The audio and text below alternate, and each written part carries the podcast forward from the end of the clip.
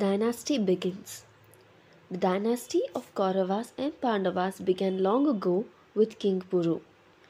King Dushyanta of Hastinapura was a descendant of King Puru.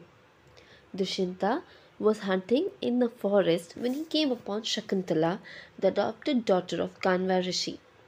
Shakuntala was actually the daughter of Sage Vishwamitra and Menaka. Menaka was one of the celestial maidens in the court of Indra, the king of gods. He had sent Menaka to disturb the great sage with her beauty. She succeeded and a daughter was born. Later, Vishwamitra returned back to his penance, whereas Menaka returned back to her abode. She left her baby at the banks of the river Malini.